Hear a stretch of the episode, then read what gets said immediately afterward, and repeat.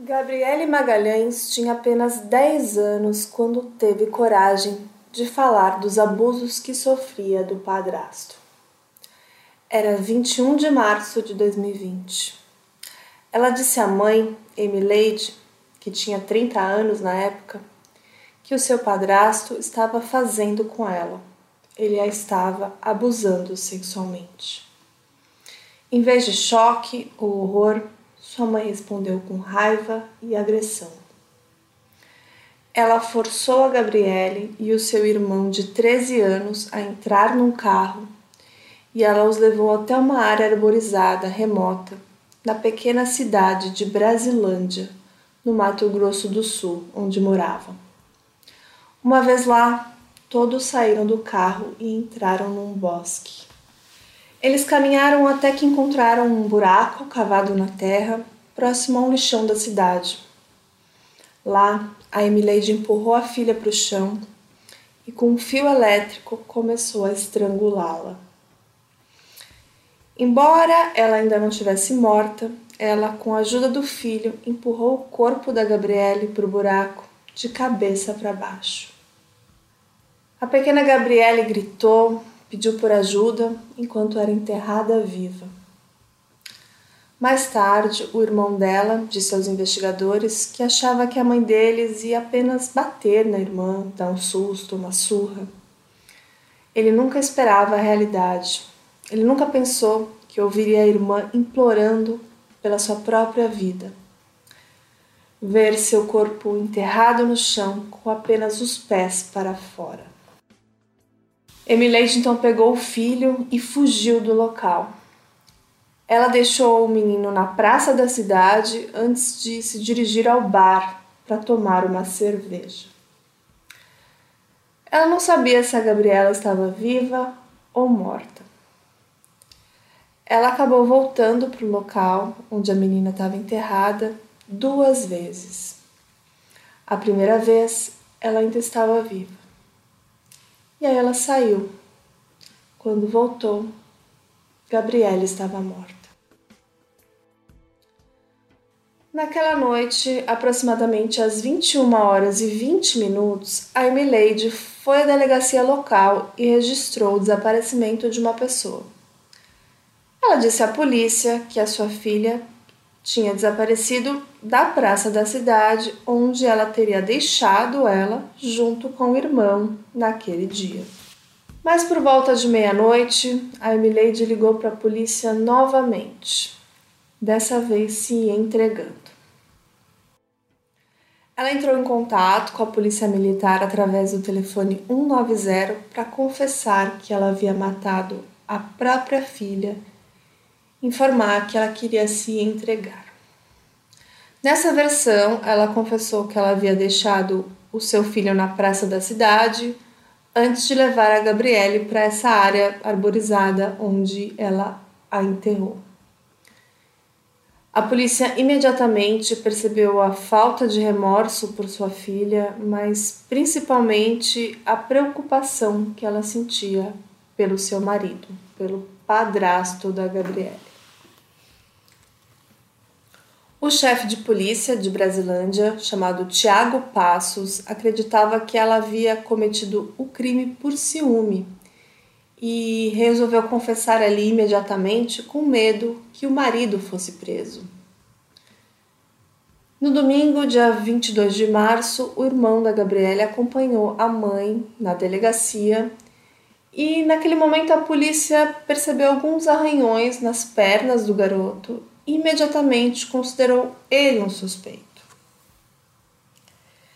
Ele então confessou ter participado do assassinato da irmã mais nova e até disse mesmo aos investigadores onde eles poderiam encontrar o fio elétrico que foi usado para estrangulá-la.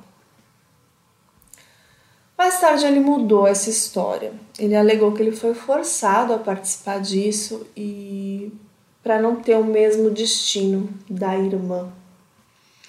Ele confessou que ele havia sido ameaçado com uma chave de roda.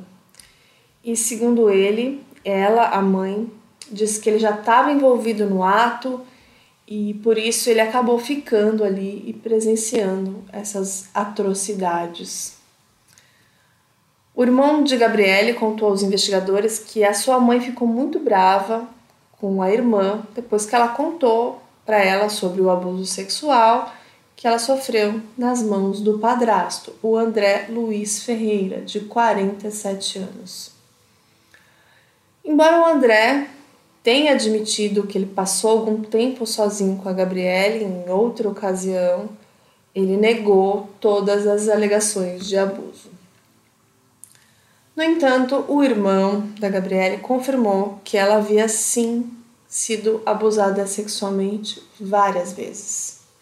Uma testemunha também relatou à polícia que a Gabriele tinha confessado para ele no final de 2019 que ela tinha sido abusada sexualmente pelo padrasto, mas que tinha muito medo de contar para a mãe. Ela estava com medo do que a mãe faria com ela ao descobrir isso. E ela tinha razão, né? O corpo da Gabriele foi recuperado e o legista determinou que a causa da morte foi asfixia compressiva. O relatório também afirmava que o corpo dela estava coberto de vários hematomas e levando aos investigadores a acreditarem que ela também tinha sido torturada. A Emileide Magalhães foi presa e enviada para a penitenciária feminina de Três Lagoas, a 65 quilômetros de Brasilândia. O marido dela, André Luiz Ferreira, foi levado para a penitenciária de Bataguaçu. O irmão da Gabriele ele foi hospitalizado na UNEI, que é a Unidade de Internação Educacional, que é um centro de detenção socioeducativa é, mas posteriormente ele foi entregue aos cuidados do seu pai biológico. A mãe então foi acusada de homicídio qualificado por motivo mesquinho e cruel. Recurso aí que dificultou a defesa da vítima e pelo crime de corrupção de menor. O abuso infantil tem um impacto duradouro e a Gabriele era mais uma vítima calada que não tinha como se defender e que não tinha quem a defender. Depois descobriram né, que os estupros contra a Gabriele começaram em 2019. É, diversas vezes a menina foi abusada pelo padrasto. É, ele aproveitava quando ficava sozinho com ela e a estuprava, mantendo conjunção carnal com ela. É, inclusive, existiam marcas de mordidas que foram deixadas no corpo da menina pelo homem é, que pessoas relataram ter visto e ela tinha medo de contar para a mãe dela sobre esses estupros. É, o caso teria sido descoberto bem antes, né?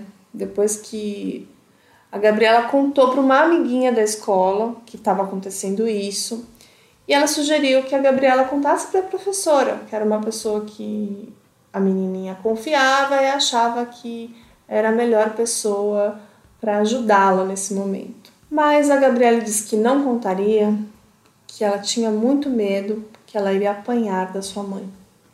E a mesma amiguinha foi que viu as várias marcas no corpo da Gabriela, inclusive as mordidas. E uma tia também disse que a sobrinha uma vez admitiu que era abusada sexualmente, mas ela não disse por quem. Bom, foi marcado o júri popular da Emileide, de 30 anos, a mãe que matou a filha Gabriela, de apenas 10, que a estrangulou, que a enterrou viva de cabeça para baixo em Brasilândia, agora em março de 2020. E o julgamento acabou sendo transferido para a cidade de Três Lagoas depois da repercussão desse caso.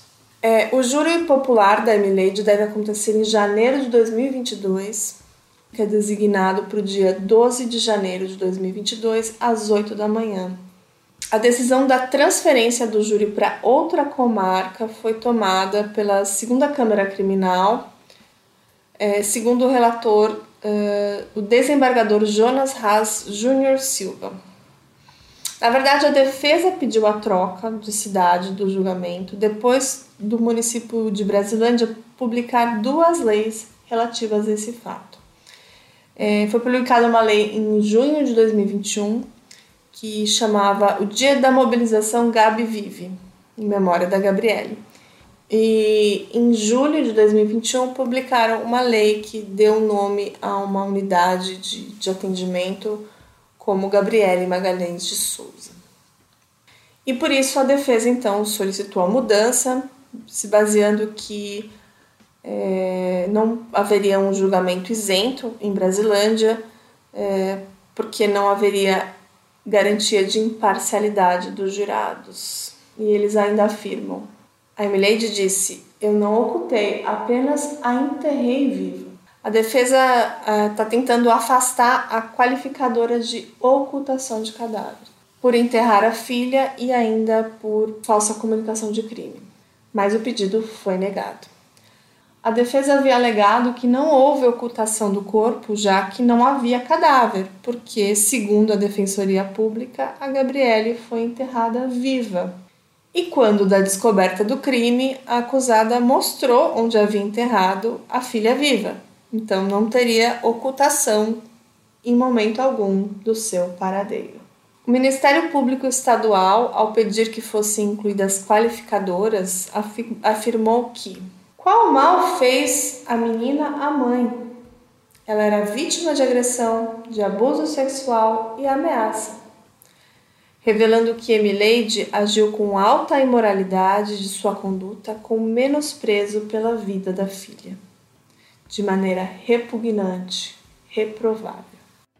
Ainda havia alegação que o crime não configuraria motivo torpe, já que o motivo para o assassinato seria a ocultação de um outro crime, no caso o abuso sexual cometido pelo padrasto contra a menina e por fim, também é alegado que a Emileide não fez comunicação de falso crime, já que apenas disse que a filha estava desaparecida e não disse em momento algum que ela tinha sido sequestrada ou levada por terceiros.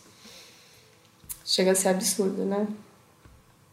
Bom, a Gabriele podia ter sido salva desse destino trágico, né? E dos abusos Caso a sua tia tivesse feito a denúncia, caso ela tivesse contado à professora e tivesse tomado e ela tivesse tomado uma atitude, mas ninguém, eu repito, ninguém estava lá para defender a garota. Nem mesmo seu irmão mais velho, que poderia, por exemplo, ter ido imediatamente para a polícia ou até um adulto de confiança para tirar ela de lá ainda viva, né, quando ela ainda estava viva. E no Brasil, só em 2019 foram registrados 17 mil casos de violência sexual contra crianças e adolescentes. E para Gabriele Magalhães, que tinha apenas 10 anos, assim que ela denunciou o abuso à mãe, ela estava condenada à morte. E esse é um daqueles casos que me deixa indignada, né? Porque era a única pessoa que ela confiava, uma pessoa que ela tinha amor, que ela achava que ela já devia estar assim numa situação que ela não encontrava uma saída, ela não conseguia se livrar desses abusos sozinhos e foi procurar a ajuda da mãe, que era a pessoa que tinha uma ligação sanguínea com ela, uma pessoa que ela amava, que ela admirava, que ela achava que seria a proteção. E o que ela encontrou foi a morte. Eu vou seguir acompanhando esse caso e eu espero em breve voltar com informações de uma condenação justa, né? Se é que encarceramento nas leis brasileiras pode ser algo que traga justiça para uma menina inocente como essa, vítima das pessoas que ela mais confiava e amava. Então, em 2022 teremos esse julgamento e voltaremos em breve, então, com a atualização desse caso. Esse é o segundo episódio da segunda temporada do Drink com Crime. E eu tô muito feliz de ter vocês aqui. Espero vocês no próximo episódio. Não esqueça de seguir a gente lá nas páginas, lá no Instagram, no arroba Drink com Crime, ouvir a gente em todas as plataformas, colocar seguir, coloca o sininho lá também. E se você puder ouvir a gente pela Orelo, pra gente ganhar umas moedinhas, eu vou ficar muito feliz. Então é isso, gente. Até a próxima. Beijo. Tchau, tchau. Hey. Você se interessa por crimes reais, serial killers, coisas macabras e tem um senso de humor um tanto quanto sórdido? Se sim, você não está sozinho. Se você precisa de um lugar recheado de pessoas como você, venha conhecer o podcast Pátria Amada Criminal. Todas as semanas tentamos entender o pior da humanidade. Nesse processo a gente ri, chora, fica brava, fofoca, porque afinal de contas é assim que a gente fala quando está entre amigos. Suas novas melhores amigas trevosas estão aqui no Pátria Amada Criminal.